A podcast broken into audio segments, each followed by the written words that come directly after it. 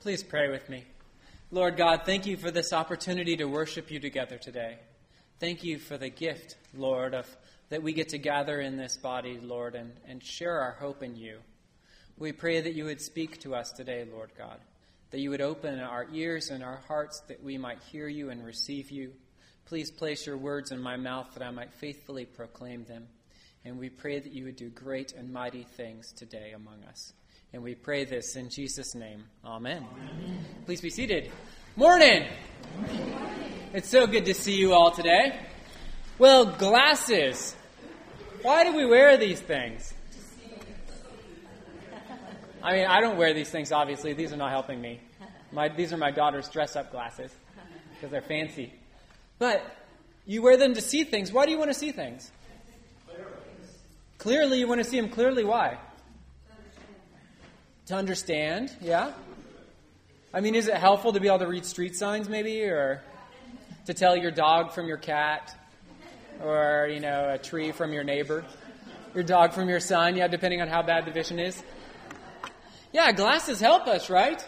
They help us because they give us that clarity that we might not have on our own. They allow us to see things as they truly are. And that's a helpful thing, isn't it? Yeah, when you're trying to pick out something at the buffet, right? It's helpful to know what you're selecting there, right? And glasses allow you to see those kind of things. I think that connects with our gospel passage for today, where Jesus is speaking to a group of people who trusted in themselves that they were righteous and regarded others with contempt. What a nice group of people to speak with, don't you think? You know, we all love hanging out with people like this. Uh, they would be described as self righteous, people who think they've got it all together and that others don't. You always feel a little worse when you spend time with someone who wants to point out your mistakes and their successes. Um, Jesus, though, spent time with them because he spent time with everybody and he tells them a story, a story or a parable. He says, Two men went up to the temple to pray, which is how all good Jewish, Jewish jokes began at that time. Right? There's two guys going up to the temple to pray. Uh, one was a Pharisee, and the other was a tax collector. One was from like this, the elite group of Jews at the time. Uh, those were the Pharisees. And the other was from the worst possible group, the tax collectors. Right? They both go to the same place to pray, to pray to the same God. And the Pharisee hits first. He says, God, I thank you that I'm not like other people thieves, rogues, adulterers, or even like that tax collector. I fast twice a week. I give a tenth of all my income. Then comes the tax collector, who stood far off and would not even look up to heaven, but beat his breast and said, God, be merciful to me, a sinner. Now let's assume that these two are being honest about themselves. Because Jesus is telling the story and gives no indication that he thinks they're describing themselves wrongly. Um, according to their own description, the Pharisee is a person who was not a thief, not a rogue, not an adulterer, not a tax collector, right? This is the kind of person you want your kids to hang out with, right? Right? We don't smoke or drink or chew or spend time with people who do, right? That's this is a guy he would fit right in that group, right? He would be the kind of guy you would not be worried about the Pharisee having your kids out too late at night, right? You would they'd be right back at home on time, punctually, probably 15 minutes early, just to be careful. Right? He stays away from the bad stuff. And in addition, he fasts twice a week. What does that mean? Does that mean he ran? He goes all day not eating, right? And why would why would the Jews do this? And why do Christians do this still? Yeah, and what else? The focus on God. That's right. It was a time where you would deny your flesh and remember God in prayer. And he gives a tenth of his income to God, which Buzz will get to later, right? Uh, he'll be speaking in, at the peace time. Uh, this guy has it squared away. This Pharisee has it squared away. No matter how uppity he might sound to us, he certainly does the right stuff. And people in his time who would see him walking around would go, ah, that guy, he has it all together. I wish I could be like him. Right? Anyone ever go, anyone go to the gym to work out? There's those people in the gym, you know, who walk around and you're like, ah, that person, man. You know, usually the, the guys are a little puffed up, walking around, you know. Like you see them and you're like, wow, that person is incredible. They must work out all the time. You know, they're like throwing weights around like a silverback gorilla and stuff. Right? It's like this was that how that people would have seen that Pharisee. He was, he had it squared away. And he knew it. And he wasn't afraid to tell God about it. The other guy, this tax collector, what do we know about tax collectors? They take your money, right? And they, I think, were even less popular then than they are now, which is startling. Right? He, um, and who was he taking, who was he collecting money from? Everyone, but particularly the Jews, right? And he was a Jew as well, so he was taking money from his own people. And who was he giving the money to? The Romans, right? And do you think the Jews liked having the Romans get all their money? No, why not? The Romans were nice. They had all like the Colosseum and all that kind of fun stuff.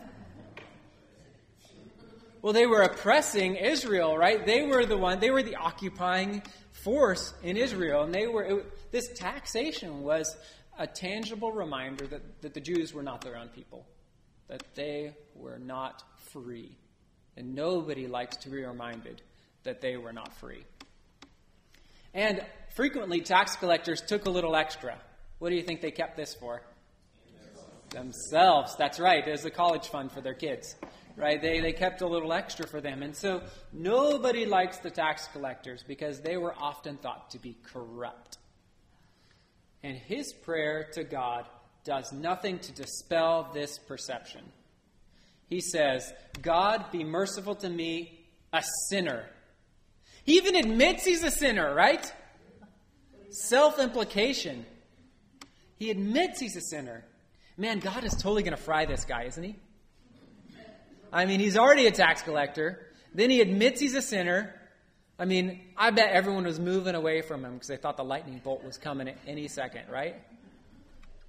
He didn't even try to sugarcoat it or get a good defense attorney or prepare like remarks to explain why it was okay he was a sinner or that he'd been trying real hard.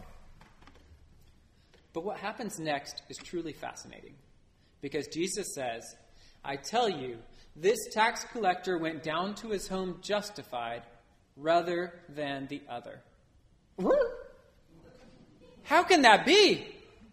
How can that be? Right? That this tax collector ends up being justified where the super Pharisee is not. How can that be? This guy's just making a royal mess of his life. How could he be justified? How could he be justified? The reason is, is that what the tax collector said and the way the tax collector saw his life is what the Pharisee should have said and the way the Pharisee should have looked at his life as well. They both were sinners in need of God's grace. Regardless of how much good stuff the best people do, sin still resides in every person. And the only way to get rid of sin is through Jesus Christ. Sin is not just something we do, like driving a car or going to a baseball game. It's not something we can just stop like that. It's something that is deeply ingrained inside of each and every one of us. You see, that Pharisee, he was just trying to outwork sin. He was just trying to, to prove that he proved to God that he was a righteous person. proved that he could do enough good things to offset the balance of his life, right? People often see their life like it's in a scale, right? Their actions, good actions on one side, bad actions on the other. You get enough good on it, what happens? God likes you, right? God likes you, you get heaven, right? That's how people, many people see their life. And they do enough bad, then they got to work on the scale again. That's how the Pharisee saw his life. That's why he spent his morning comparing himself to other people. Right? God, if, if I got the scale here, tax collectors obviously, he's not done good stuff. He's done a lot of bad. So he's way down here. But I I have done so much better than him. And so obviously I should be found righteous. The problem is is that there is not enough good stuff to do to win the war with sin. You just can't do it. What this Pharisee didn't realize was that for him to win the war against sin, he would have to die because sin was that deeply seated within him. And though millennia have passed since this parable was told, we are in the exact same place. Sin cannot be worked out of us by effort. This rigid pursuit of the law leads us down the path to self righteousness. But there's another way. A way which is so painfully obvious that it's avoided by many. Just like we need glasses to see things clearly, we need to be given the ability from God to see ourselves, to see ourselves as this tax collector saw himself, to see our broken hearts and the sin that resides therein. And then all that is required of us is that we humbly confess God, be merciful to me, a sinner. There is nothing else required. That tax collector was not justified because he was deep down a really great guy stuck in a dead end job, and God saw that and was okay with it. He was justified because he turned to God in humility and received the grace that Jesus Christ offers to everyone through his blood shed on the cross. We in the church need to remember this parable because I know for myself that according to the description, I was in the audience that day that Jesus spoke it. For he spoke to those who trusted in themselves that they were righteous and regarded others with contempt. I myself, and you might be as well, a Pharisee. I'm a person who does that, who struggles with that. And all I can do when faced with this parable is echo the words of the tax collector God, be merciful to me, a sinner. Let's pray. Lord God, thank you that the simplest path is the path you call us to. The path, Lord, of accepting our brokenness, Lord, confessing it to you, and receiving your grace in return. Thank you, Lord, that we don't have to prove our worthiness to you for you to love us or for you to redeem us. Lord, before we were lovable, you offered your Son, Jesus Christ, to die for us. Help us, Lord God, to receive this good news, to receive the news, Lord, that we are set free from sin and death through faith in you. Help us to trust that this simple way is the way that you call us to go.